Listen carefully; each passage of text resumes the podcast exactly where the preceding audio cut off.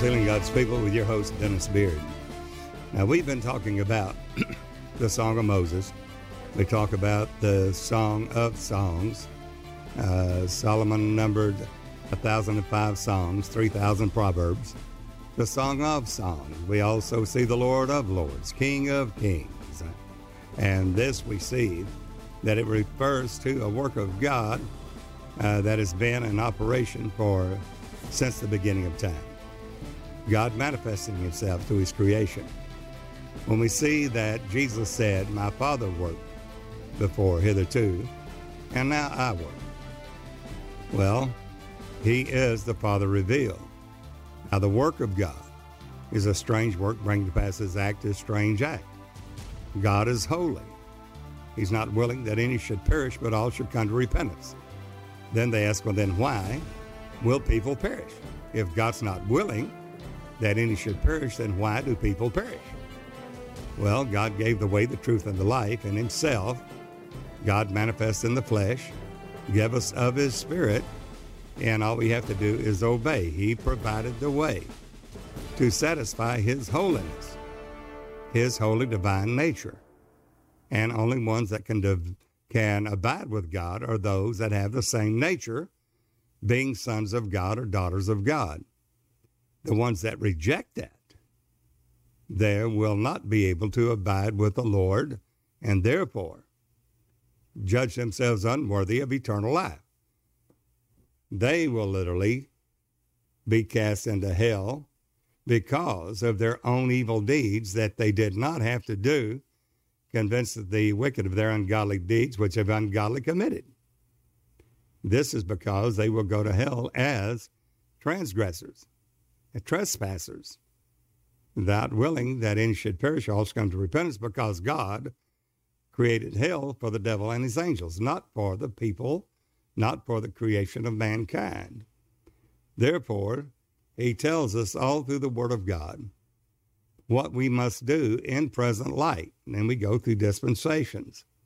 And all of it reveals the Lord Jesus Christ. In the volume of the book, it's written of me, I come to do thy will, O God, for a body thou hast prepared me. Now the body, Jesus Christ, manifest in the flesh, who is God manifest in the flesh, seen, justifying the Spirit, seen of angels, preached to the Gentiles, believed on the world, received up into glory. God himself, First Timothy three sixteen. But then he prepared himself a body. Now, Jesus said, it's expedient that I go away. For if I go not away, the Holy Ghost, the Comforter, will not come. Why? Because Jesus is that Spirit, always has been that Spirit. He wasn't filled with the Holy Ghost. He is the Holy Ghost. He is the Spirit of God. Now, he made himself of no reputation, that is, laid aside his glory, so he could become a man. And the reason simply was because a man lost it. By one man's disobedience, sin came to the world, and death by sin. Therefore, by one man shall my servant make many righteous. So a man lost it. Only a man can redeem us back. And Jesus, the Spirit of God, who created all things by him, for him, and for his good pleasure, then became that man, God himself, revealing his eternal name, the only revealed name of God, the blood name of God, the only salvation name of God, Jesus. Jehovah is salvation. My God has become my salvation. The Lord Jehovah is my Redeemer. This is the true God and eternal life. So the Son of God has come, give us an understanding of him that is true. And we are in him that is true, even in his Son. This is the only true God and eternal life. Little children, keep yourselves from idols. First John five twenty, and the epistle of John ends.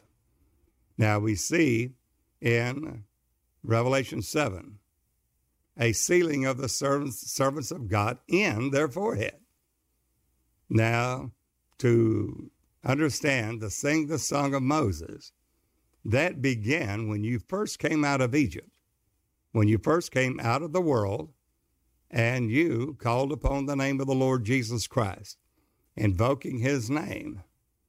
You were born of the water and the Spirit after you repented, and you were baptized in the name of Jesus Christ for the remission of your sins.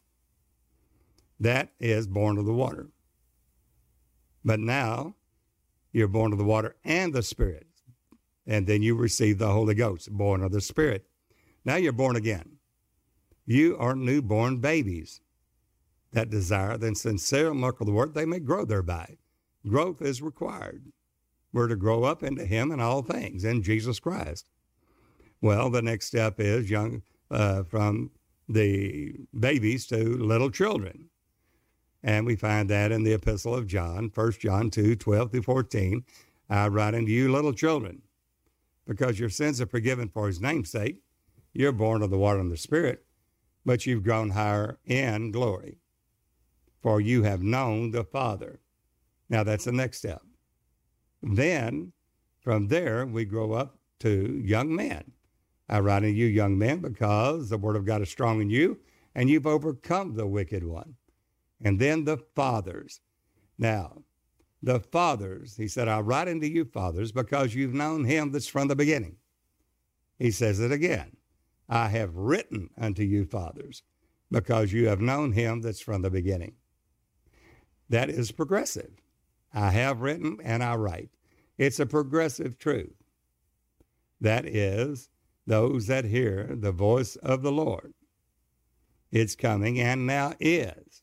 That's progressive word. The path of the just is as a shining light that shineth more and more unto the perfect day. So we go from faith to faith, from glory to glory, even as by the Spirit of the Lord. And it's important that we know the face. God has shown forth his glory in the face of Jesus Christ. But we have this treasure in earthen vessels, that the excellency of the power might be of God, not of ourselves. The Lord is that Spirit. That's the bottom line. Jesus is the Spirit of God. He is the Father. He is the Word. He's the Holy Ghost. He is the Son of God, the Son of Man. He is El Shaddai. He is the Almighty God. He is the aloft through the top. He is all the attributes of God from A to Z. He's everything that God is in his dignity, power, in his kingdom, and power and might. He's all that God is. That's the doctrine of Christ. Christ is all. It's all that God is from A to Z. The aloft through the tav in Hebrew, the alpha to the omega in Greek. There, but he became a man to redeem us that were under the law. So in the fullness of time, God sent forth his Son, made of a woman. That's how the Word, who is the Father of glory, who is that Spirit, one of the self-same Spirit, three that bear record in heaven, the Father, Word, and the Holy Ghost. These three are one, meaning they're the same. Their Greek word, heis, H E I S. And that Word was made flesh and dwelt among us, tabernacled among us. And we beheld his glory, well, the glory of God, his glory, as the only begotten of the Father, the only begotten God, the only begotten Son, the only begotten one, the unique only, Yaqid, solitary, unique, sole one, never be another one like it, never will be one before him or after him, the only begotten God, the only begotten Son of God, the only begotten one, full of grace and truth. No man has seen God at any time.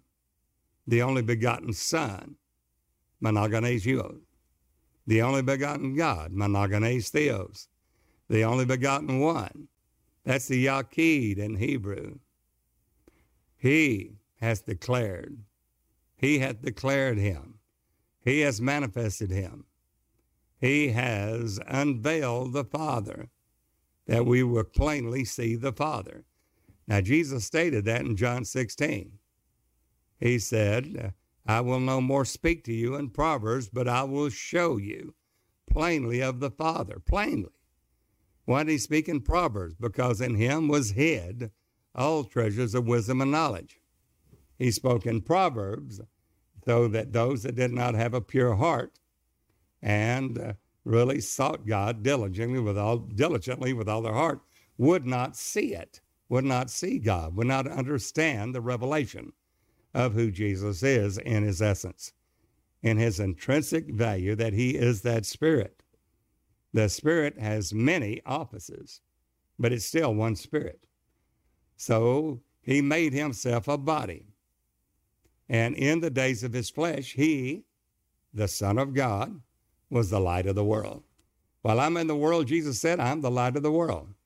Now it's expedient that I go, I go away. For if I go not away, the Holy Ghost, the Comforter, which he is, Jesus himself, he will not come. But if I go away, then I'll send the Comforter in my name, Jesus.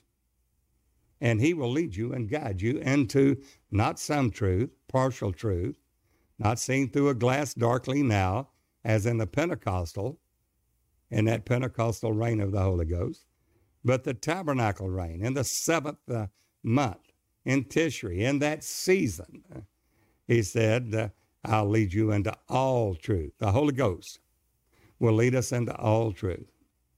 We'll grow up in him in all things. All things of faith. Faith is the substance of things so far, the evidence of things not seen. So we find in the book of Hebrews that Jesus, in the volume of the book, it's written of him, I come to do thy will, O God. What come? The Word came and was made flesh. Well, the Word is the Father. Yes. It's Emmanuel, God with us. It's the Father revealed. Jesus said, you've seen me, you've seen the Father. Now that short circuits on many in the earthly realm with a natural mind, then being uh, unable to see the truth of who Jesus is in his essence and his glory, his dignity, his honor, that he is that Spirit. So the revelation of Jesus Christ that God gave unto him to show unto his servants things, those are the things of faith. That is the testimony of Jesus. And we'll see that in the Word of God very soon here, that in Revelation twelve, that seed of the woman. The woman is a time of travail. She being in travail, cried, travailing in pain to be delivered of a man child. But it was at a certain season, a certain time. It was a great wonder in heaven. A woman clothed with a sun. Now the Son of Righteousness is Jesus Christ. That's her clothing. As many as have been baptized into Christ have put on Christ. And they have seen their good works and glorify the Father Jesus in heaven. And under her feet was the moon. The moon was under her feet. Those are the lunations. Those are the feasts of the Lord. That's the divine appointments of God with man. His divine calendar of how he will deal with mankind. Those are according to the months, the moons, the lunations. And these are the feasts of the Lord, whereby we eat the flesh of Jesus and drink his blood in the correct season of God, walking in the light as he is in the light, in that present season and present truth. For a man shall live by every word that proceedeth out of the mouth of God. It has to be in the present truth, in the present season. So a man lives by every word that proceedeth. That's proceeding word, proceeding light, out of the mouth of God. Then we have fellowship one with another. That's the blood flow. One mind, one accord, speaking the same things. Then the blood of Jesus cleanses us from all sin. If we walk out of that light, we get in a, in a wrong season, like Judas Iscariot did. What happened? Well, he was going to force the kingdom of God. He thought for sure that when he betrayed Jesus, that he was going to force the Lord to set up his kingdom immediately in the earth. He had the money. And Jesus said, what thou doest, do it quickly. One of you will betray me tonight. And he that is, that dippeth with me in the sop. And Judas Iscariot did. Well, Jesus said, one of you will betray me. They said, is it I, Lord? Is it I? They were all looking into themselves, introspection. They're searching their own hearts. But Jesus went out. And there, whenever he confided with the priest on how to betray Jesus, with a kiss, thinking for sure that the Lord then would force, be forced to set up his kingdom in the earth. Now, of course, he went to the cross, and uh, when Judas saw that he had betrayed the innocent blood, that he had missed this season, and the Antichrist, the son of perdition, the man of sin in the last days, will think to do the same things, think to change times and seasons, which God has put in his own power. And many will try to uh, affect the vision, the vision and the, the things that God said he will do. In Daniel eleven, the kings of the north coming against the king of the south, and many will try to literally uh, do and affect that vision and will fail, just as Hitler did, killed six million Jews. And he had a uh, an idea that he would have a world utopia, that he would rule the world in a one-world kingdom. And he failed. But there will be one that will deceive all nations. There will be one, and a son of perdition, a man of sin. That beast, the number of the beast is the number of a man. And he will deceive the whole world. And the Christian, at that point, not only the Christians, but everything that is called God or that is worshiped, this, this son of perdition will come against. He will only, a God that his fathers knew not, he will honor. He will honor the God of forces. He'll forecast his devices and prosper. But there's an oath to the tribes of what will befall God's people in the last days. Not only national Israel, but the spiritual Israel, the church of the living God as well.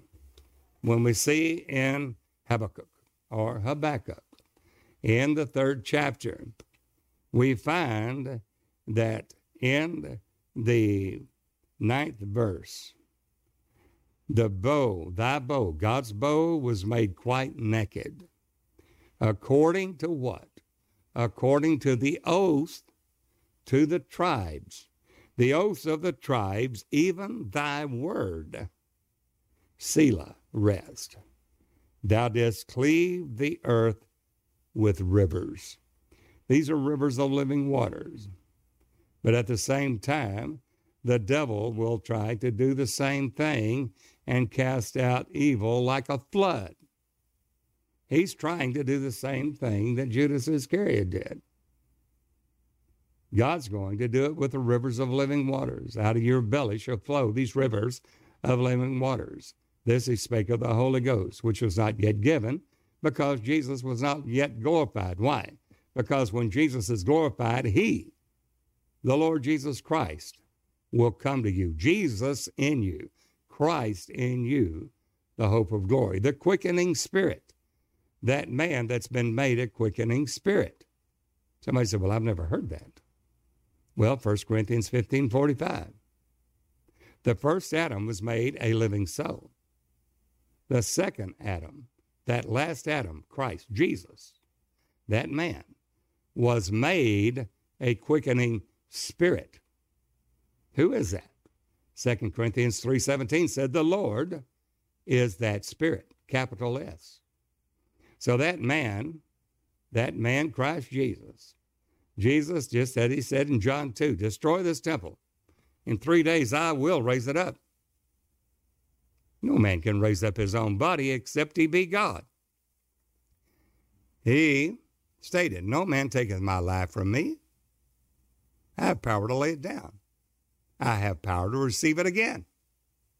This I've received of my Father. Well, in the days of his flesh, the law, even though God was manifest in that flesh, God himself, Jesus is that God. But yet the law was still there. The law of Moses, that literally is that ministration of death. It's holy. It's good. But being in the flesh, the weak flesh could not keep the law of Moses. So what the law could not do, in that it was weak in the flesh, the flesh had uh, literally failed by, Mo- by Adam's sin, and Moses was given the law that sin might appear exceeding sinful. And sin is not imputed where there is no law. But even though death reigned from Adam to Moses, even over them that had not sinned after the similitude of Adam, who was a figure of him that was to come. Well, that law, by the works of the law, Israel went about to establish their own righteousness by keeping of that law. And they had a zeal for God, but not according to wisdom. And by the works of the law, no flesh shall be saved. Something had to come. Something had to be done. A man lost it. Only a man can redeem us back. Well, God looked for a man. He was amazed he could find none. Therefore, his own arm, his own flesh brought salvation to him, the Spirit. You'll find that in Isaiah fifty-nine sixteen, Isaiah sixty-three five, and Isaiah fifty-three one. To whom hath the arm of the Lord been revealed? He will grow up as a tender plant. He will be wounded for our transgressions, bruised for iniquities. The chastisement of our peace will be upon him. By his stripes we are healed. We all did him, esteem him stricken, smitten of God, as a sheep is dumb before his shearers, though Jesus opened not his mouth. He will be the perfect, spotless, blameless sacrifice as a man, flesh. That flesh that he was in had a propensity to sin, just like yours and mine. He was tempted at all points like as we are, yet without sin. But the captain of our salvation was made perfect through sufferings. And he, being tempted at all points like as we are, yet without sin, became the perfect, spotless, blameless Lamb of God and declared to be the Son of God through the Spirit by the resurrection from the dead.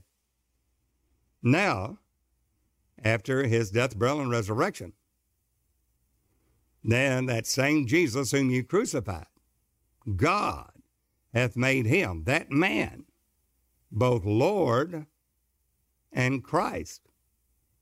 Lord Jehovah God Almighty, not Lord Junior. He went back to his former glory, the glory that he had put off and made himself of no reputation, that same glory, glorified with the Father's own self, he has taken back.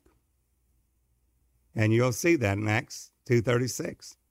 That same Jesus, that man whom you crucified, God hath made him both Lord, Jehovah God Almighty, and Christ, the Holy Ghost, the Spirit of God. Jesus stated that, that you destroy this temple in three days, I will raise it up. They said forty-six years were they in building this temple, and you're going to raise it up in three days? Jesus spake of the temple of his body, that he would raise up his own body. To do that, he would prove that he is God. No man can raise up his own body except he be God. Now, Jesus, Judas Iscariot, trying to establish that season of the kingdom, forced Jesus' hand there, thinking that if they came to crucify him, that he would fight, that he would set up his kingdom right then. And when he saw his arrow, he went back thirty pieces of silver and gave it to the priest and went out and hanged himself, and his bowels gushed out. And, of course, the priest said, this is blood money, and cast it in the field of Asadama. Well, this, this Antichrist in the last days will do the same thing. He will send in a flood. He will try to do his own rivers. He will try to do his own kingdom. He will come against all that is called God or that is worship. Not only Christianity, Islam, Buddhism, everything else he will come against. And only he will be lifted up. No one will be able to stand against him. He will have power. to overcome the saints for forty-two months, time times they have three and a half years, and cast the truth to the ground. Now, he can't destroy the truth. He can cast it down, but he can't destroy it. But it'll be a time of great tribulation, be a time that it's going to separate those that are after money, hired harlings, versus the real saints of God, the people of God, and we're all called to be saints. Saints is one that is sanctified holy, both spirit, soul, and body. Sanctify yourself holy. How do you sanctify yourself? Through the truth. Thy word is truth. So the sealing of God will be through the truth, the word of God. And that's how we're sealed. After that, we have received the word of truth. You were sealed with that Holy Spirit of promise until you receive the promised possession. The same in progression, going from babies to little children, to young men, to fathers. Only the fathers in full grown will be sealed in Revelation seven. Now, as we look at Revelation seven, we're seeing that there's the tribes will be listed. And it's a different order to the tribes than what has been previously the battle order in Numbers ten. And there's a reason for that. And the oath to the tribes, what shall befall thy people in the last days, will be also the church of the living God, the spiritual Israel, as in Romans two, twenty-eight and twenty-nine. He is not a Jew. That is one outwardly, and that circumcision of the flesh. But he is a Jew. That is one inwardly, and that circumcision of the heart in the spirit, whose praise is not of man, but of God. That's the Jew. And Jesus said, not all Israel is of Israel. And that he talks about the election of grace. And blindness in part has happened to national Israel until the fullness of the Gentiles be come in, and then all Israel will be saved. Now, if you hadn't seen or heard that podcast, be sure and tune into that, the Israel of God. Now, what we're talking about here is the oath to the tribes, what shall befall thy people in the last days, and it is the Song of Moses. It is also the Song of Songs, which is the Song of the Lamb, ultimately the Song of the Redeemed, which is alluded to in the Song of Songs of the Song of Solomon, numbering one thousand five songs, three thousand proverbs. The Song of Songs, which alludes to the King of Kings and the Lord of Lords. And it speaks of new words that are only used one time in that book, not anywhere else in the Word of God in the Old Testament, because it's a new thing. We don't have any mention of God. We don't have any mention of the tabernacle furnishings or the tabernacle. We don't have any mention of the holy furniture. It only mentions uh, there the, the man and the woman, the Shulamite, and the song which is Solomon's. It speaks of the love of God. It speaks of the love of God, and while we were yet sinners, he loved us. It speaks of the same and alludes to the same as the book of the Revelation and this secret that God will do, that he will do this secret thing, this great thing that is secreted. And it will be revealed to those who will have the hidden manna. They will be given to eat the hidden manna. They will be given a white stone, wherein is a new name written that only he knows that receives it. And that is this last day work. That's the reason why when the seven thunders in Revelation ten uttered their voices, John was about to write. He said, do not write it, seal it up. Do not write it. What the voices of the seven thunders uttered, do not write. Because it's going to be revealed by the Holy Ghost in the little book, the Biblioridion. The little book is the book of the revelation of Jesus Christ, the last book in the Word of God. That book is the heartstrings of God. If you add anything to it, the plagues of this book will be added to you. If we take away from the words of the book of this prophecy, our name will be taken out of the holy city and blotted out of the book of life. So it's very important that we are led of the Holy Ghost and walk softly before God, that we do not offend in any area, but that we do the will of God, coming unto perfection, to the measure of the stature of the fullness of Christ. So it's according to the oath to the tribes. And this is just exactly what Habakkuk said would happen in the third chapter, verse nine. And the oath to the tribes we're going to find in the Song of Moses, in the Deuteronomy thirty-two and thirty-three. And you'll notice it'll say, what will befall thy people in the last days? These days. Same with Jacob in Genesis forty-nine. Now, as we take a look at that, the battle order is going to change. Now, the battle order that's always been, always been out there for everyone to see, is the first one, according to the stones of the breastplate of judgment. When you have the, in, in uh, uh, Exodus twenty-eight, these, uh, the high priest's garment, and it was given on that breastplate of judgment, it gave an order. Now, on the shoulders of the high priest were two onyx stones, six tribes on one side, six tribes on the other side, according to the birth. So Reuben be the firstborn, et cetera, all the way to Benjamin. And it would be in the order of birth, according to the birth, and held upon the shoulders of the high priest. The meaning to us, our great high priest, there's no respecter of person.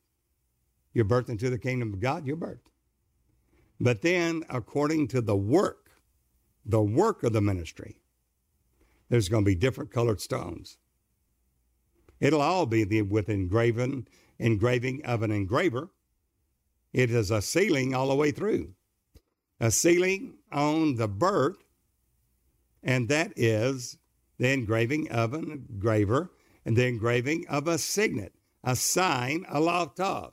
Signet, S I G N, aloft of. That signet is what you seal with, a signet ring. That's your sealing. The sealing of the servants of God in Revelation seven. And the apocal- apocalyptic sealing is essential for salvation, for us to go on to the measure of the stature of the fullness of Jesus Christ. Without it, we will fail. But God will enable, through his own sealing of his servants in their foreheads, the mind of Christ, and they will not be deceived. And that's the reason why this engraving is an engraving of a signet, and it refers to the cherubim of glory. But they engraved upon the walls and carved into the walls of, of the walls of cedar. This is the cedar work. The cedar work is a deep work. You have to dig deep and found that rock. That's a truth in Christ of the cedar work. You see that in Zephaniah two. God will uncover the cedar work.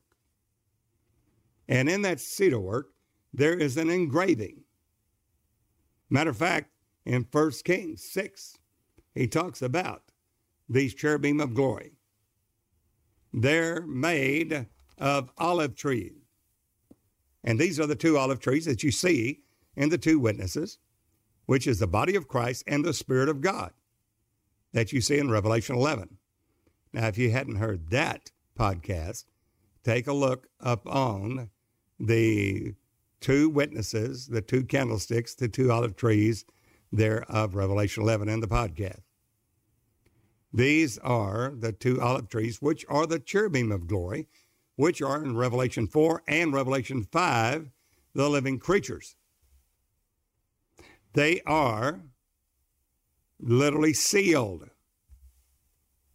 And you'll find that, and if you look at First Kings and the sixth chapter, and it talks about engravings.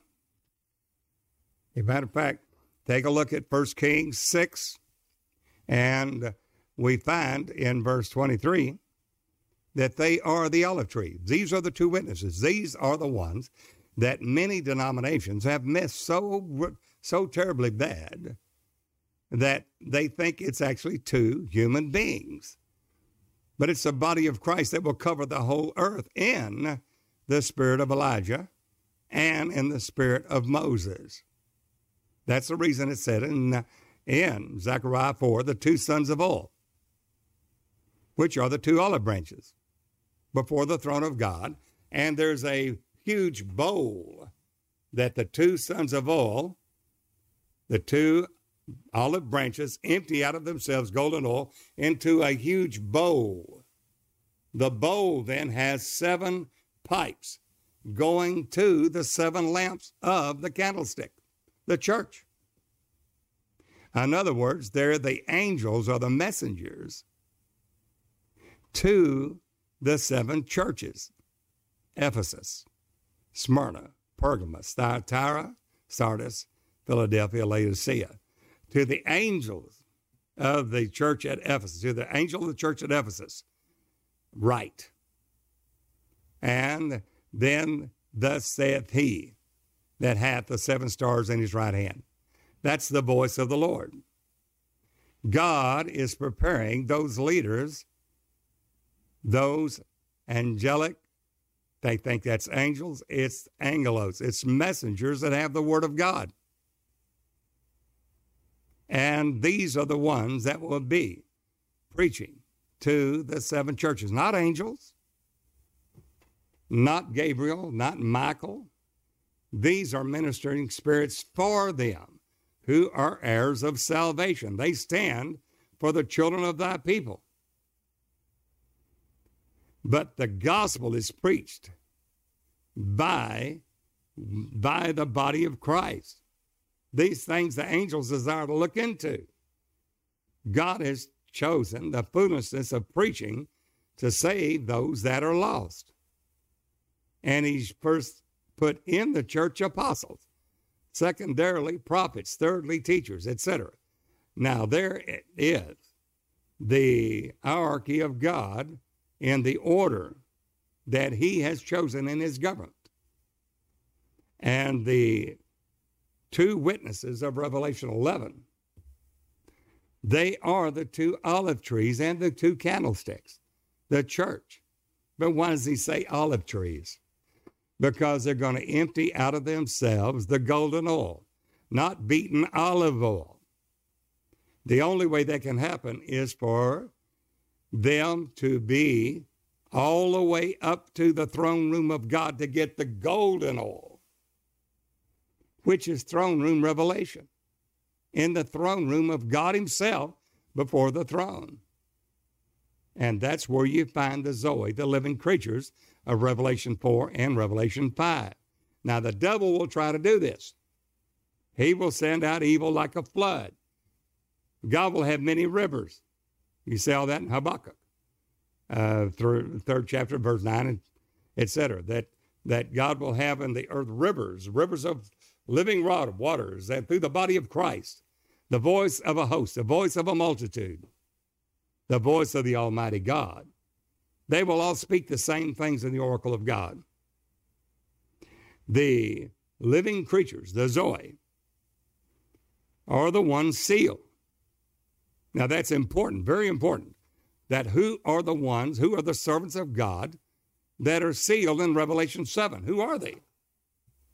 Well, we look at Exodus twenty-eight on the high priest's garments, and we find that there are three different sealings, three different engravings of an engraver, and it's an engraving of a signet. That signet is the signature ring of God, of ownership. It's the sign putting his aloft tav on them. Well, they have to have the sun of righteousness. They have to have the moon and under their feet. The lunations, the feast of the Lord. and upon their head a crown of twelve stars. Why? Because it'll be twelve uh, their tribes of Israel, and twelve thousand of each of the twelve tribes, coming unto perfection. twelve is the perfect government of God, gov- government of God. The sun will have twelve lunations. The Son of God will have twelve apostles. They will have the twelve tribes of Israel. And this is the oath to the tribes. And she has, under the woman, the church. In Revelation twelve, the moon is under her feet, the feet of the gospel of Jesus Christ. She's clothed with the sun. What does that mean? The same that Jesus on the Mount of Transfiguration was transfigured before Peter, James, and John. Peter, given the keys to the kingdom. John, the beloved disciple, which will be in the spirit of Elijah in the last days, just as John the Baptist foreran Jesus' first coming. So John, the body of Christ, the beloved disciple, as one man, the body of Christ being one mind and one accord, will run in the spirit of Elijah before Jesus' second coming, the second advent. That's the reason John is told in Revelation ten, John, after you have eaten that book and you have taken it out of the angel's hand and eaten all of it, not part of it, not partial light, not seen through a glass darkly, but then when that which is perfect has come, you're going to know even as you're known. You're going to see Jesus face to face, the same glory that Jesus is, you're going to have. And I'm not talking in the sweet by and by. I'm talking about in the work of the ministry unto a perfect man to the measure of the stature of Jesus Christ. To those that have an ear to hear, hear what the Spirit is saying to the churches. And those, those that have the mind of Christ, those that are sealed with the engraving of an engraver of a signet, the signature ring of God, the seal of God, will be in various glories, various growth states. The first one is according to birth. You can see it in Exodus twenty-eight, verse nine. You'll see that, that upon the shoulder of the high priest, the onyx stones, six uh, names uh, according to birth on one onyx stone and six upon the other, the engraving of an engraver of a signet. There's that signature ring of God. You're going to see in Haggai two, the feast prophet, that Zerubbabel, you are my signet. So that means not only is God going to seal us, but that which is sealed is one with him. Now, did you get that? Zerubbabel, you are my signet. Zerubbabel, those that were born in Babylon, come out of Babylon and be ye separate. Zerubbabel, that is the one that will, along with Joshua, the son of Josedek, will be the two sons of oil in this olive trees of Zechariah four that will empty out of themselves gold and oil. They've just emptied out what they already have. It's not their oil. They're emptying out of themselves golden oil, the oil of God, the truth in the throne room, which is far greater than Pentecostal revelation. And they are the ones that empty out of themselves the golden oil into a bowl with seven pipes going to the church, the candlesticks. And at that time, when Zechariah is asked, Zechariah, do you know what this is? Those two olive branches, do you see it? He says, no, I don't know what they are. He said, this is the word, the word of the Lord unto Zerubbabel.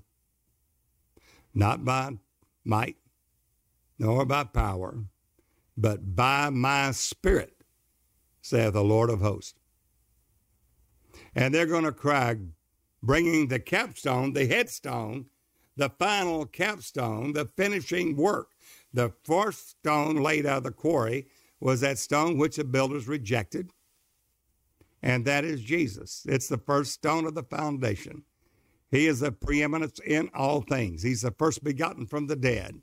He is the preeminence in all things. He's the first beginning of the creation of God in the new heaven, the new earth, in the body of Christ. But he's also the final last stone. He's the first and the last. He is the beginning and the ending, which is, was, and is to come, the Almighty, Revelation one eight. And it's Zerubbabel that will bring forth the headstone, capstone, final finishing stone, Jesus, the Christ, to that final capstone, headstone, crying grace, grace unto it. And God will lift up by his hand to heaven, not hands, hand, and swear, I live forever. That's the Lord Jesus Christ in his glory, honor as the Father of glory. And we find at that time in Zechariah three that Joshua, the ones that are called by the name of Jesus in the body of Christ, is before God Almighty, but Satan comes there to resist him. And Joshua has to have a change of raiment. He's a Pentecostal, but he's got to have a change. Joshua, Jehovah's salvation, the body of Christ called by his name, son of Josedek, son of righteousness. They're sons of God. They're in the righteousness of God, not of the, of the law of their own righteousness, but the righteousness of God by faith. That is Joshua, the son of Josedek, the body of Christ in righteousness that's attained only by faith. Because Paul said, I've suffered the loss of all things new counted but done, that I might win Christ, not be found not having mine own righteousness, which is of the law, but the righteousness of God by faith. And that faith we're going to see in Revelation twelve, and we're going to take a look at Revelation fourteen, that it is the same twelve thousand, each of the twelve tribes in Revelation seven, the sealing. Revelation twelve, the testimony of Jesus, the spirit of prophecy, with Revelation fourteen, they have their Father's name written in their forehead, which keep the commandments of God and have the faith, the faith of God. Well, wait a minute. Revelation twelve said they keep the commandments of God and have the testimony of Jesus. Revelation fourteen says they keep the commandments of God and have the faith of God. Well, the testimony of Jesus is the faith that was once delivered to the saints. And that's what we are contending for, that God is now giving to those that have an ear to hear. If those will simply ask God, what is the present truth of the word, then God will, be, will, will reveal this even to all of us that will receive the proceeding word of God and have the sealing of God in our forehead. Now, that sealing is not according to birth. That's the first one. You see that in, in Exodus twenty-eight, according to the birth. Well, surely the newborn babes, after they have received the word of God, are sealed with that Holy Spirit of, of promise until you receive the promised possession. Yes, after you receive the word, you're born again of water and the Spirit, but then you desire the sincere milk that you may grow thereby. We've got to grow. But then we go to little children. We've known that he is the Father, but that's down. Now we go to that breastplate of judgment. We have to do the will of God. All according to the birth are on onyx stones, to blanch, to make white. Jesus says, purge, purge us from our sins. He's our propitiation, born of the water and the Spirit, baptized in the name of Jesus Christ for the remission of our sins. We've received the gift of the Holy Ghost, born of the Spirit, after we have repented. Repentance, baptism in the name of Jesus Christ, and receiving the Holy Ghost. But that's not all. There's three more feasts. Now becomes diversity. Well, there's no respect of persons with God, but there's different ministrations, but one Spirit. And God has given the gift of this one after this matter, and after that one according to the matter, according to the will of God. Different ministrations, different ministries, but the self-same Spirit. So every member in the body of Christ has a certain ministry that only they can do. And God, in his foreknowledge and election according to grace, has called each one for the body to be compacted together, whichever joint supplies the edifying of itself in love, unto a perfect man to the measure of the stature of the fullness of Jesus Christ, for the work of the ministry.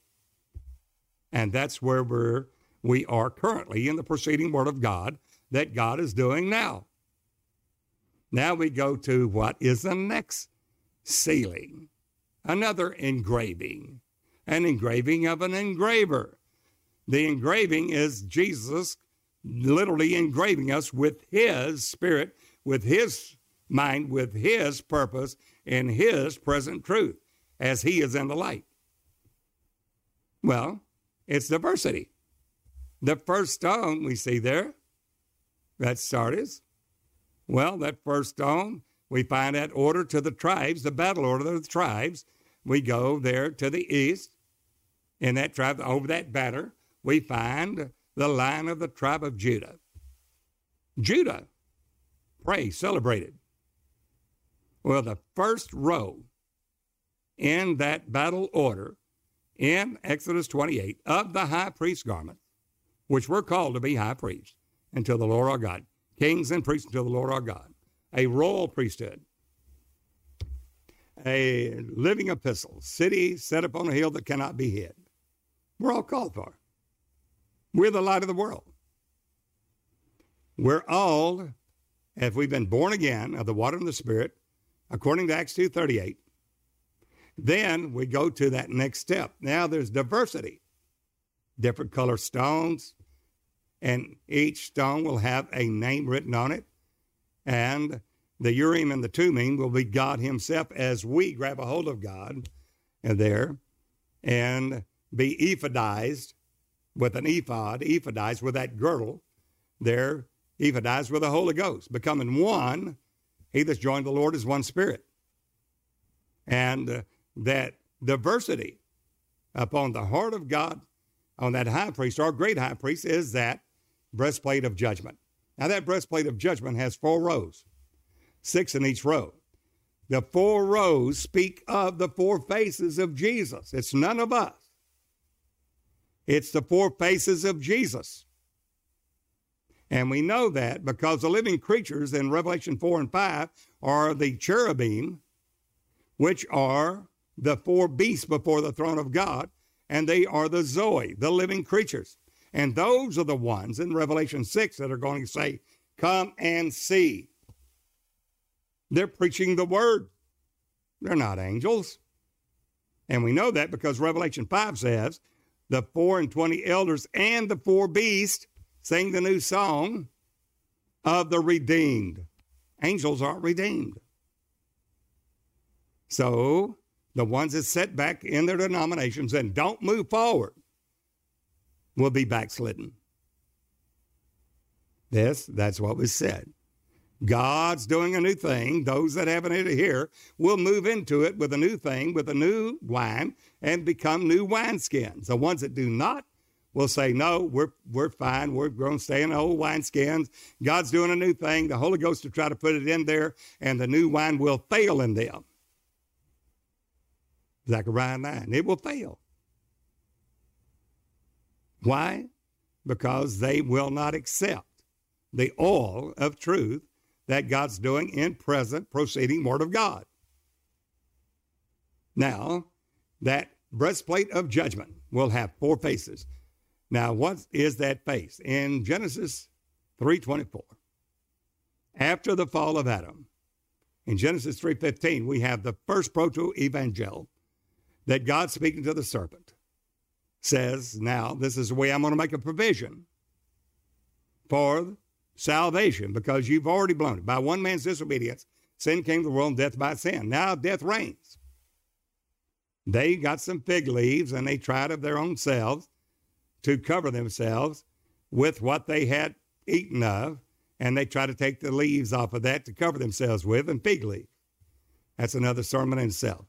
And when they do, of course, they try to make provision by their own works. And that will not work. God tells them exactly how he's going to make a provision in Genesis three fifteen. He tells the serpent, serpent, I'm going to put enmity or enemy between you and the woman, between that woman, that church, between your seed and her seed. Thou going to bruise, going to bruise his, your head, and thou going to bruise his, not her heel, his heel. That speaks of the woman bringing forth a man child. That's the reason we find that the woman will be saved. Adam was not uh, deceived, but the woman being in the transgression was deceived. But she will be saved in childbearing if she continues in faith with modesty and all sobriety. Not that she has a natural childbirth and she's saved, but the spiritual childbirth bringing forth Christ in you, Jesus in you. And that though the outward man perish, the inward man is renewed daily after Christ Jesus. So Paul said, I was crucified with Christ, nevertheless I live. Yet not I, but Christ. Where does he live? Christ liveth in me. And the life I now live, I live by the faith of the Son of God, who loved me and gave himself for me. Now Jesus, we find there that that first proto-evangel is speaking of Jesus Christ, the Messiah, the Hamashiach. There we read on down, and he sits and places at the east end. East, orient, always in the Word of God, is R M D, the work of the Holy Ghost. R one hundred M forty D four. Everything east, east wind, eastward in the Word of God is R M D, Greek for one hundred forty-four, which is the work of the Holy Ghost, not us. We're standing in the power of his might. He is the Lord of our battles. He fights our battles. He's the God of battles. He's the man of war. Therefore, all we do is obey. We will simply obey the word of God, and he will be victorious in and through us. Therefore, in Genesis three twenty-four, he said, he placed at the east end of the garden of God, cherubim, capital C, speaks of deity, capital C, not a small c, a capital C, cherubim, along with a flaming sword turning every which way. And we know the flaming sword, the word of God is as a two-edged sword, right, divided, dividing asunder of soul and spirit. Only the word of God can do that. To keep the way of the tree of life. What's the way of the tree of life? Jesus is the way, the truth, and the life. He's the way. It's to keep the way of the tree of life. Who's doing it? The cherubim and a flaming sword turning every which way. That's a capital C. Those are the cherubim. Jesus has four faces. Lion, man, ox, and eagle. There's four gospels. The gospel according to Matthew, gospel according to Mark, gospel according to Luke, and gospel according to John. And the four faces, lion, man, ox, and eagle. We're going to see in Matthew, the gospel according to Matthew, he is the lion of the tribe of Judah. In Mark, he is that perfect man. In Luke, he is that suffering servant, the ox. And in John, he is that eagle. Lion, man, ox, and eagle, that's Jesus. He makes the way. There's four rows. The standard on each one of those rows are a lion, man, ox, and eagle. How do we know that? Because on each row, the one there on that row, in that first row will be Judah, Issachar, Zebulun. But the standard there will be the lion, the lion of the tribe of Judah, facing eastward in the camp, the battle order. Then we go to south, Reuben. Reuben, Simeon, Gad. What's the standard? A man. Then we go to uh, the west, Ephraim. And what do we see there? We see an ox. Ephraim, Manasseh, Benoni, or Benjamin. And then on the north, we see what? An eagle. Lion, man, ox, and eagle. And what do we see there? We see the lion, uh, uh, an eagle. Lion, man, ox, and eagle. An eagle to the north, or Dan. And first it was uh, there uh, a serpent, and then an eagle later on. Now, why? Because those are the four rows, or the four standards in the face, the faces of Jesus. Why is that relevant? Because God has shown forth his glory in the face of Jesus Christ. Okay, everybody said, well, that's wonderful. He is God. Well, he's our example. He's the way, the truth, and the life. He's our elder brother. He is the one showing us the way, the truth, and the life. Through what he, as he lived, so are we to live as he did. Therefore, he is uh, the forerunner. The forerunner has already entered in and showed us the way, the truth, and the life, what we must do.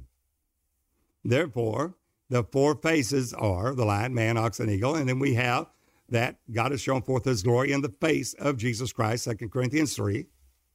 But we have this treasure in earthen vessels, that the excellency of the power, the power of God, might be of God and not of ourselves. It's not us doing it. It's Christ in us doing it, in his four faces. These exceedingly great and precious promises given to us, whereby we escape the corruption of the world, world through lust, that we might be made partakers of his divine nature. Not ours, his holiness, without which no man will see the Lord. So therefore, now we have the earthen vessels, where we have the excellency of the power in us, that we are changed. It says the Lord is that Spirit. It reveals that the Lord Jesus is that Spirit, Second Corinthians three seventeen. That's the bottom line. He is that Spirit, not us. Capital S. That is cherubim, capital C. He is God that has been made, man, made manifest in the flesh. That's a capital C, Genesis three twenty-four. But now he said, now we have this treasure in earthen vessels, that the excellency of the power might be of God, not of ourselves. So now we are to become, as he walked, we walk. So we should be lion, man, ox, and eagle, and have the same appearance of that man, Jesus, coming out of the fire, because it's going to take the fire of the Holy Ghost to get us there. That's the reason in Ezekiel one, it's going to say in Ezekiel one five, it coming out of a fire enfolding itself. When Ezekiel sees visions of God, and it's in his thirtieth year, because the thirtieth year is when the high priest takes his office, and uh, Ezekiel, the son of Buzi, is thirty years old. The priesthood is coming on board. He sees a fire enfolding itself, and coming out of that fire, color of amber, the hottest fire there is, the appearance of a man. That man is Jesus. But we have this treasure in earthen vessels. Now we're going to see there is a lion, man, ox, and eagle, not a capital cherubim, but small case cherubim, a little c. Why? Because in Ezekiel one, Ezekiel ten, it's going to say these are the cherubim of glory that Ezekiel saw by the river Kibar. That's us, earthen vessels, but have the power of God, the excellency of the power in us, that it will bring forth Christ in you, the hope of glory, for the work of the ministry, manifesting the Jesus ministry, this gospel of the kingdom, being preached into all the world for a witness in all nations. And there we see that coming out of that fire, the appearance of a man. Well, where is Joshua, the son of Josedek? He's got to have a change of raiment. Where's he coming from? Zechariah three. He's a brand plucked out of the fire. The fire of the Holy Ghost. These strange uh, uh, fiery trials of temptations. Count it all a joy when you fall into them. The temptations? Right. Though your faith be tried as by fire. We're going to be tried. God's going to find out what metal we're made of. That your faith be tried as by fire through these manifold temptations. Count it all a joy. You fall into these temptations. Though your faith be tried as by fire. Why? That it may come forth as pure gold. You've got to empty out of yourselves the gold and oil. That's not you, but Christ in you. That's your Zechariah four. Olive branches emptying out of themselves the two olive branches, the two sons of oil, the golden oil, into the bowl that feeds the church. These are the angels to the seven churches, to those that have an ear. And that's the reason Joshua, the son of Josedek, must have a change of raiment. He's coming out of the Pentecostal raiment into the final last day, glorious raiment clothed in righteousness. That is Joshua, the son of Josedek, son of righteousness. Jehovah Tendishkinu, the Lord our righteousness, that we are made the righteousness of God in him. Those are the only ones that are going to be sealed in Revelation seven. Now, we see there's four rows. Each of the standards, lion, man, ox, and eagle, Judah, Reuben, Ephraim, Dan. Dan to the north, the eagle over that. So we have Judah to the east. There's the lion. We have uh, Reuben to the south, man. Ephraim, west. There's the ox. Then uh, Dan to the north. And there we have the eagle. Lion, man, ox, and eagle. Jesus has already shown us that in Matthew, Mark, Luke, and John, the four faces. The glory of Jesus. There as the cherubim, capital C. Now he expects us to walk in that same light. Now we're not God, never will be God. We're not the Word, we'll never be the Word.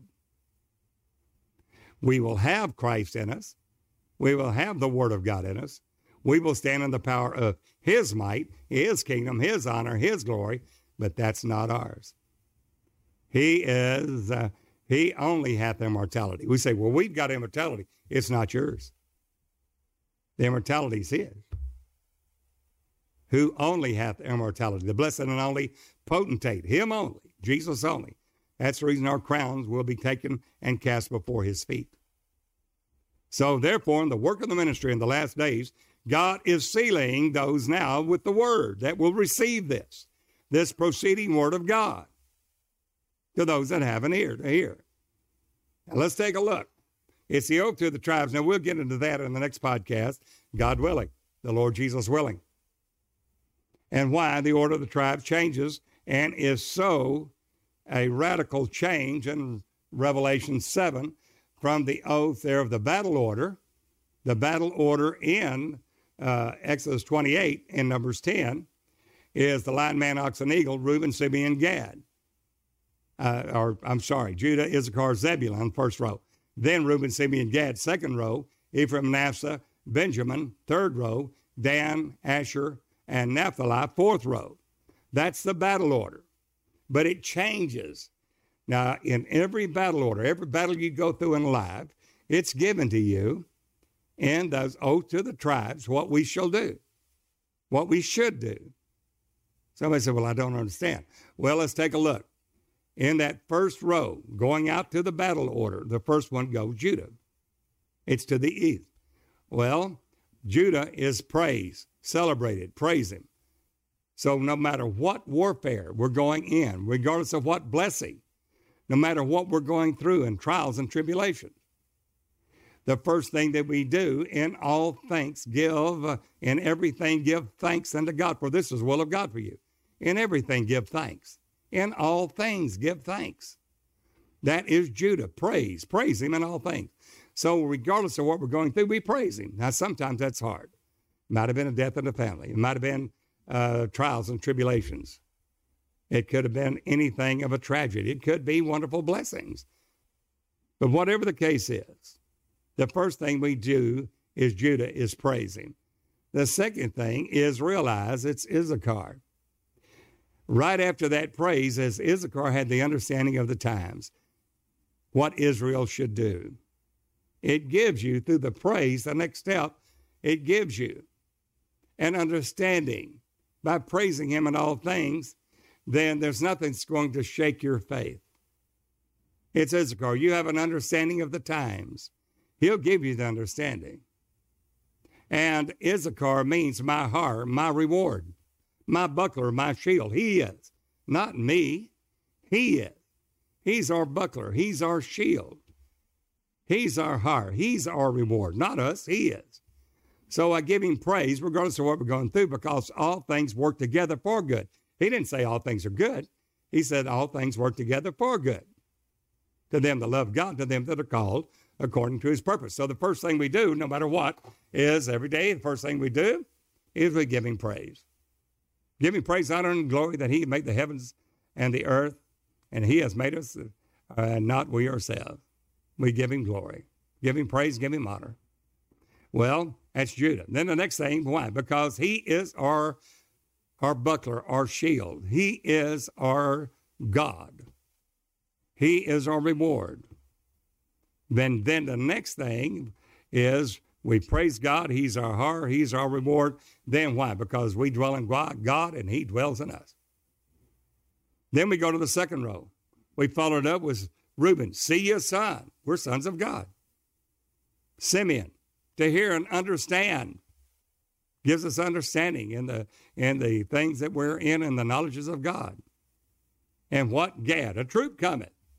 Well, a troop will overcome us at the first, but we'll overcome at the last. We'll get into the oath of the tribes in detail and see what it means for the total tribal order, many different tribal orders going through the Word of God. But Revelation seven is the epoch of it all, the climax of it all. And then, so the second row is, see your son, uh, hear and understand, a group, uh, uh, a Gad, a troop coming. Then Ephraim, we have double fruit. Then Manasseh, you know, I'm crucified the world, the world's crucified unto me through the Holy Ghost. I'm crucifying the flesh with the affections and the lust. And what does that bring forth? Benjamin, son of my right hand, made to sit together in God in the heavenly places. At the right hands where he set Jesus at the right hand, Dexios, not a physical right hand, not a man standing there at the right hand of God, but Dexios, not car, but Dexios, an elevation. I've elevated you. I have lifted you up. Dexios, an elevation. And there, for our sakes, what he brought to usward, what he did for us when he set him at his own right hand. Why? That we are now made to sit together in heavenly places in Christ Jesus. There's your four and twenty seats and four and twenty elders. Four and twenty seats is the priesthood, in which we are those priests, made to sit together now in heavenly places in Christ Jesus. Ephesians one. And then we go to the third row. Ephraim, double fruit. Manasseh, because we're crucified the world, world unto us. Benjamin, son of a right hand. Then we go to that last row, judge. We judge nothing for the time, but we give judgment to God. Why? Asher, happy and fortunate, blessed are we. Naphtali, my wrestlings because of the cross. No matter what we go through, there's a battle order. And God will fight our battles for us. We give him the praise, honor, and the glory. There, then he changes it. We have the change of it in Jacob. What will befall thy people in the last days? We see it in the Song of Moses. We'll get into that in Deuteronomy thirty-two and thirty-three. But what it means in Revelation seven is a total different order, the highest order, the final order. And there we want to see that what is God doing now? If you see in Revelation seven, the number of them that are sealed are... And it says, seal, seal the servants of our God in the forehead before the four winds blow to hurt the the land, the sea, and the trees. Now I heard the number of them that were sealed, and he wrote it in Greek, one hundred forty-four, which will be an R M D in the English, is what you see, R one hundred, M forty, D four thousand. Thousands perfected glory. We must come unto perfection. Thousand is perfection in the Word of God. That's the reason why after man fell, Adam fell, by one man's disobedience, sin came to the world, and death by sin. No man could live to be a thousand. Lamech, seven hundred seventy-seven. Adam, nine hundred thirty. Uh, uh, Methuselah, nine sixty-nine, nine hundred sixty-nine years. Methuselah, after he dies, it shall be seen. But no one lived to a thousand. Why? Because that's perfected glory. That's a reason to get us there in the millennial reign. There will be one thousand years that what Adam lost, that the Israel, there after the flesh, the nation of Israel will, will receive what Adam lost, will receive that unto a thousand years and have right to the tree of life. Not in the body of Christ. That's another message in itself. But they will, by the promise to Abraham, Isaac, Jacob, and Joseph in Genesis twelve, that all nations of the earth will be blessed in the nation Israel. And that's a promise to, Isaac, to, to Abraham, Isaac, Jacob, Joseph, et cetera. That will fulfill it. Well, thousand is perfected. You'll see that in Song eight, the Canticles of Solomon. In one thousand five songs, alluding to the Song of Songs, which is uh, will be the final song of the Lamb. And that is, Solomon has a vineyard in Baal Haman, possessor of a multitude. Solomon, you must have a thousand. It alludes to the millennial reign in perfection. You must have a thousand. There will be a thousand-year millennial reign. Thousand is perfected glory. You've come to the perfecting perfection of glory, not through your own righteousness, but the righteousness of God by faith and obedience, by obedience, through obedience. And grace reigns through righteousness. And a righteousness is only obtained through obedience. Romans six. There, Solomon, you must have that thousand. All the keepers of the vineyard, two hundred. Well, two hundred is insufficiency. two hundred in the Bible numerics is insufficient. I suppose two hundred penny worth of bread is not sufficient to feed all of these, Jesus, Philip and Andrew said. two hundred is insufficiency. But all the keepers of the vineyard, two hundred, two hundred for the apostle, two hundred for the prophet, two hundred for the evangelist, two hundred for the pastor, two hundred for the teacher. All the keepers of the vineyard, the hand of God, will bring forth a thousand perfected glory. Well, there we have it. He gave some apostles, some prophets, some evangelists, some pastors and teachers for the perfecting of the saints, for the thousand. Well, here it is, a thousand perfected glory, not in the sweet by and by. Right now, here in the earth, and a full grown up unto Jesus in all things, all truth, body of Christ. And they're sealed, the servants of God, in their forehead. Now, we remember in Exodus twenty-eight, we were sealed with engraving of an engraver, the engraving of a signet. There's the signature ring of God, for according to the birth on the shoulders of the high priest.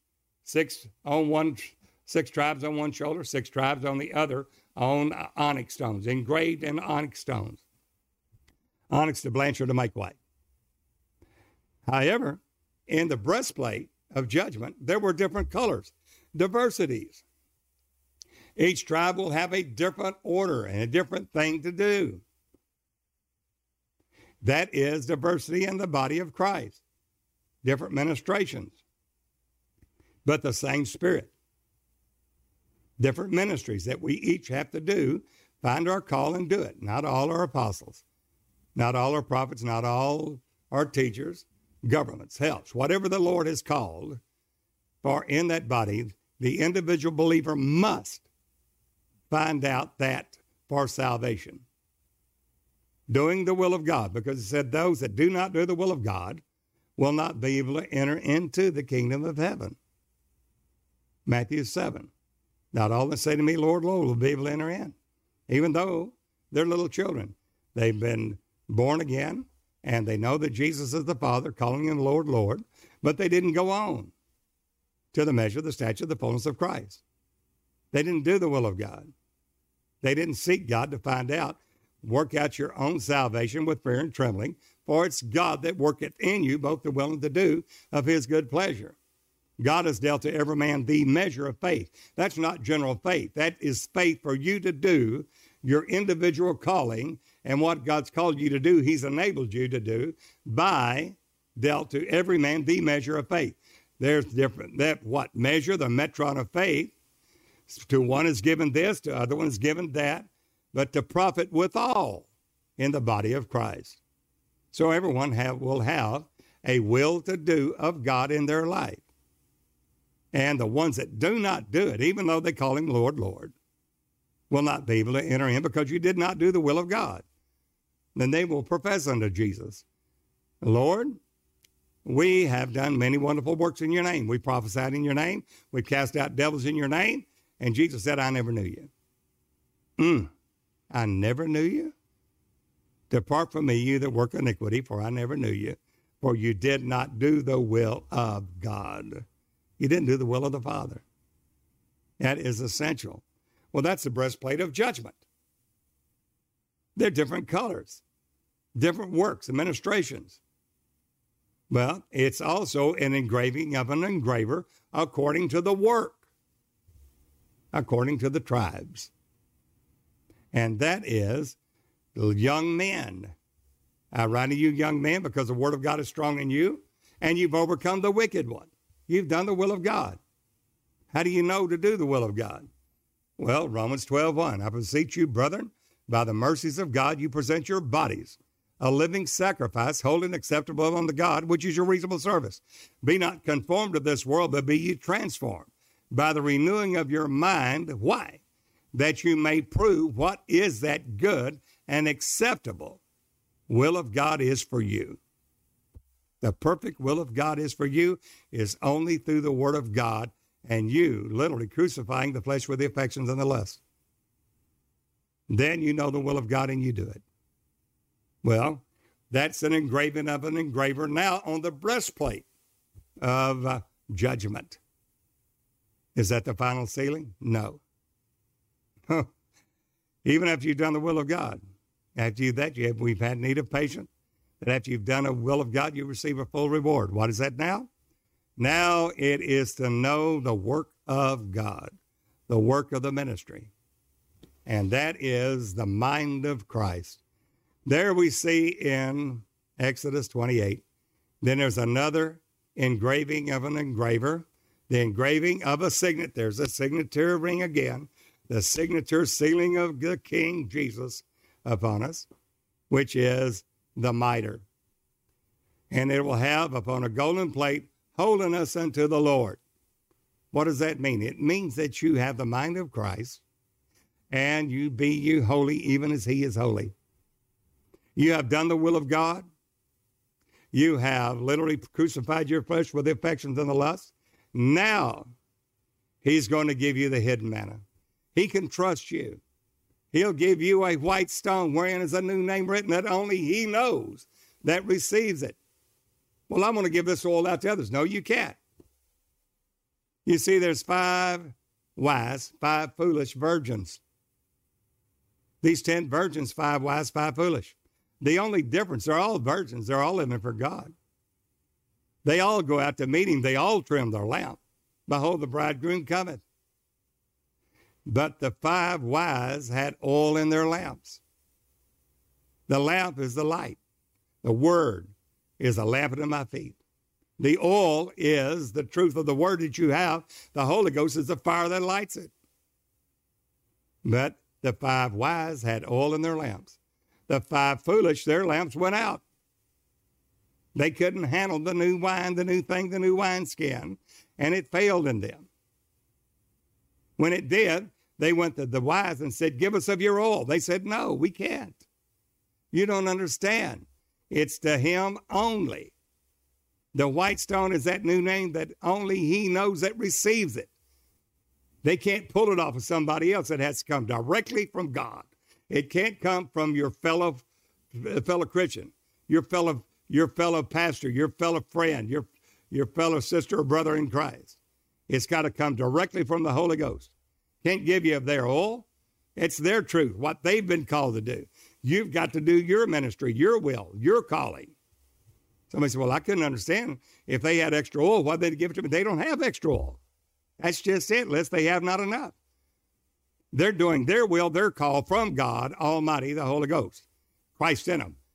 You have to find, I have to find my own calling, and I must have that oil, and I can't get it from some. It's got to be directly from God. Well, there is that mitre. And then it's tied with two ribbons of blue. That's the heavenly. The mind of Christ. It's held there on a gold plate, written holiness unto the Lord. That's Josedek, Joshua son of Josedek, righteousness, holiness. That's the mind of Christ. Who are they? They're the fathers. They're the only ones that's going to be sealed in that forehead. It's an engraving of, of an engraver, the engraving of a signet. There's that signature ring again. But Zerubbabel, and we'll get to that in a minute while we close. That is the mind of Christ. That's the final sealing in Revelation seven. That's the apocalyptic sealing of the servants of God in their forehead. And I heard the number of them that were sealed. one hundred forty-four R M D, thousand, perfected glory, holiness, righteousness. They've come out of the fire. Now they are the cherubim, living creatures that's going to preach this everlasting gospel to all the world for a witness unto all nations. Look at what you're called for. A high calling of God in Christ Jesus. Well, take a look at Revelation seven. And the number of them that were sealed were one hundred forty-four thousand. And then we'll go into the order of the tribes next podcast and why he changes the order. Notice that in verse nine, he makes the provision and the sealing according to the signet. This, the signet, the sign aloft of. The sign is the beacon. It's the light. It is the, the shining light of the gospel of the glory of God in and through the body of Christ. With the mind of Christ, holiness to the Lord. Not just according to birth, not according just to the work, but according to what? Right to you fathers, because you've known him that's from the beginning. Him that's from the beginning? Yes. Who is him that's from the beginning? It's the Word of God. That's the Son of Man revelation, the kingdom office that you are in. He's the head. You are the body of the Christ. And that is what? That is in First John two, twelve through fourteen, actually verse thirteen, fourteen. I write unto you, fathers, because you have known him that's from the beginning. I have written unto you, fathers, because you have known him that's from the beginning. Him that's from the beginning. In the beginning was the Word. The Word was with God. The Word was God. The same was in the beginning with God. All things were made by him. And without him was anything made that was made. That is the Word of God. Not only do they know the eyes behind the revelation of Jesus in all that he's done before, but eyes before and behind. Before, those are the things that's going to happen. They will know those things uh, coming upon the face of the earth to try the earth. That's the reason it is so essential to have the sealing of God in their foreheads. Uh, and they are the perfected ones, thousand, twelve thousand, each of the twelve tribes is a perfect government of God going forth. And the order of the tribes we're going to see in Revelation fourteen are the same ones of the one hundred forty-four thousand having their father's name written in their forehead. The same exact ones, not a different batch, not a different group. Now, one hundred forty-four thousand, R M D, one thousand, R M D, one hundred forty-four is twelve squared. It's the work of the Holy Ghost, east, eastward, uh, there in the garden of God, which is the work of the Holy Ghost. twelve squared, only through God. It's the perfect government of God manifest in the earth. twelve times twelve. And that is thousand perfected glory. These have reached it. These have crucified the flesh with affection and lust, done the will of God, and are now accounted worthy for that new thing, for that sealing. Not only will they be able to stand, but they will proclaim this everlasting gospel unto all the world for a witness in all nations. And then the end will come. These are the ones that their light will shine as a city set upon a hill that cannot be hid. Living epistles, Christ in them, the hope of glory. You'll see here, they're sealed. And then, then verse nine, they are the ones now that are coming forth.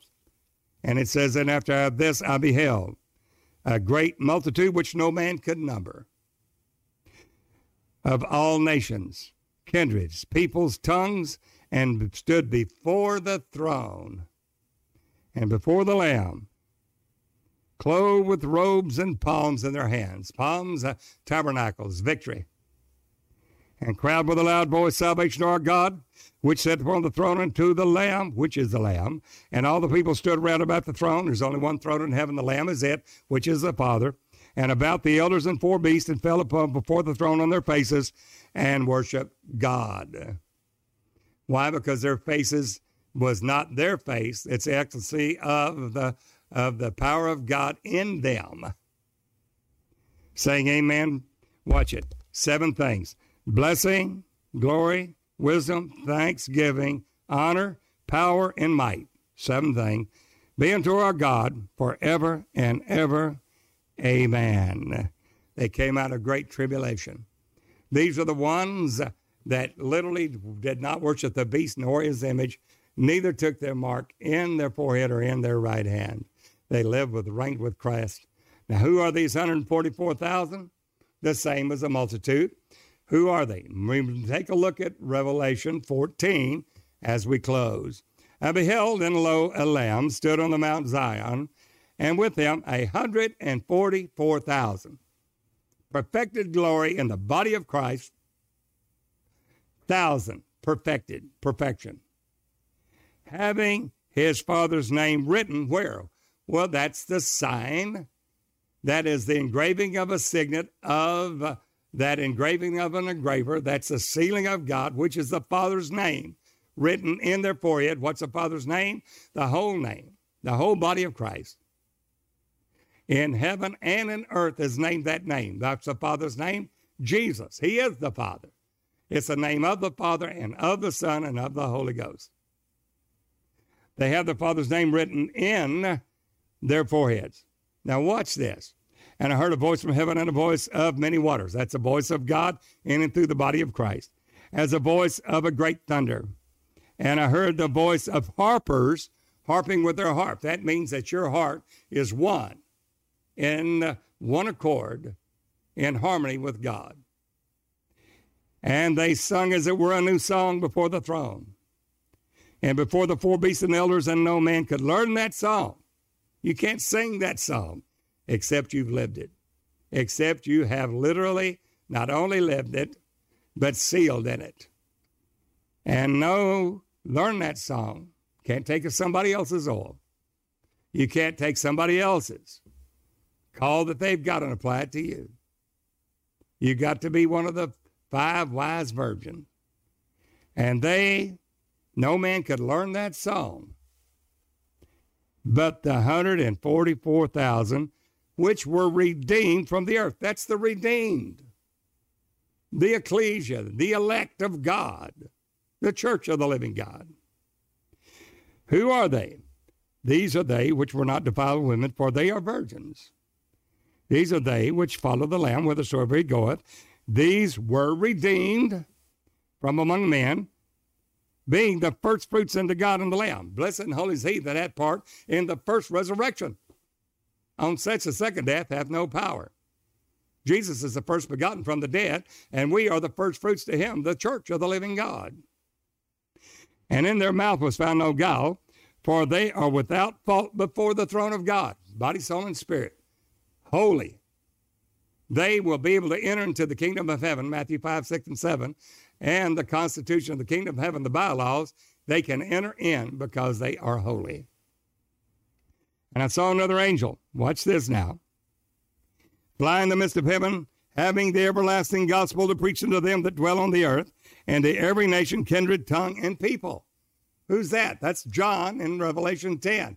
You must again prophesy, John, before many nations, kindreds, tongues, and kings, in the spirit of Elijah, the restitution and restoration of all things. And then the Lamb, Jesus, will come, because the heavens must receive Jesus until the times of the restitution of all things.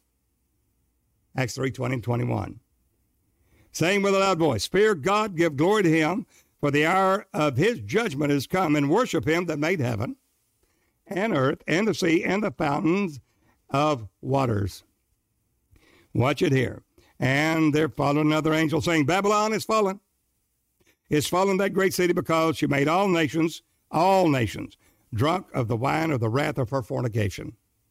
And the third angel followed them, saying with a loud voice, if any man worship the beast in his image and receive his mark or in his forehead, the mark in the forehead or in his hand, watch it, the same shall drink of the wine of the wrath of God, which is poured out without mixture in the cup of his indignation. He shall be tormented with fire and brimstone in the presence of the holy angels and in the presence of the Lamb. And the smoke of their torment ascendeth up, present tense, forever and ever. They have no rest day nor night, who worship the beast and his image, a false Christ, and whosoever receiveth the mark of his name. Verse twelve is so important. We're going to go Revelation twelve, Revelation fourteen, twelve, synonymous. Watch it. Here is the patience of the saints. Here are they that what? Keep the commandments of God. Remember that. Keep the commandments of God. Who keep the commandments of God? Those that love God keep his commandments. That's the love of God. That's charity, that they keep his commandments, not just a hearer of the word, but a doer. And the faith of Jesus. What's the faith of Jesus? Look at Revelation twelve. It says it again. The dragon, Revelation twelve, seventeen, and the dragon was wroth with the woman and went to make war with the remnant of her seed. Who's the remnant of her seed? The ones that are sealed, the virgins that were before, without fault before the throne of God, the ones that are sealed in Revelation seven, the one hundred forty-four thousand have their Father's name written in their forehead, the ones that's come into R M D, Holy Ghost, perfection through the Holy Ghost, thousand perfected glory, and they keep the commandments of God. That's charity. That will cover a multitude of sins, the bond of perfectness, and have what? The faith. Oh, and here have the testimony of Jesus Christ. Why the testimony of Jesus Christ? Take a look over there. Revelation fourteen, twelve, that have the faith of Jesus.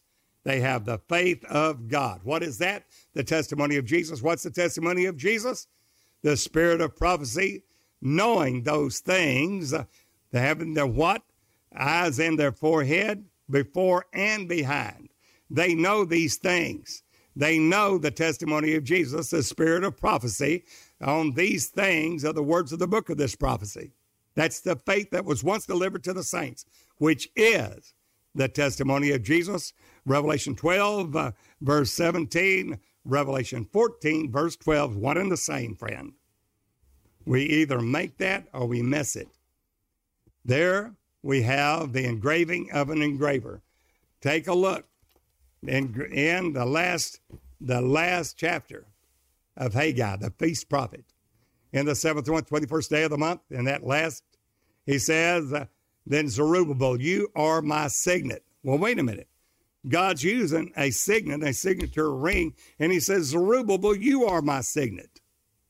Why? Because the signet of God, the thing that he is using in the word of God, is now placed into Zerubbabel, and he said, you are my signet. You will be that light. You will be not only the signet, the signature ring, but you'll be the object that is literally, literally sealed. One and the same. You're one with God. You're not God, but you're one with him. You're joined to the Lord. You're one spirit. Oh, look at the glory there, friend. It's now. God's doing it now. Well, if you have received this word, if you know there's a new thing God is doing now, it's a new wine put into new wineskins. You need to give us a call. Give me a call. Give me a call. Write to me, Dennis Beard, Post Office Box two nine zero six, Longview, Texas, zip code seven five six zero six. Don't put it off, and don't procrastinate. We need to meet each other. God's doing it now.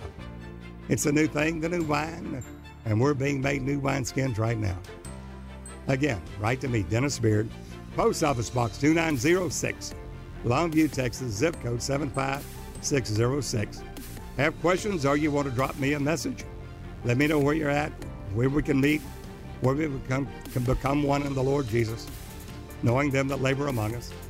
Go to sealing gods people dot org, sealing gods people dot com, or dennis beard dot org. We want to thank you, those that are receiving the Word of God, and with your prayerful support and your financial contributions, your generous offerings, whereby we're able to keep the podcast going over the air to you. We pray over everyone for thirty, sixty, one hundred fold blessings coming back to you, that you'll be able to abound to every good work, and God supplying the wants of the saints.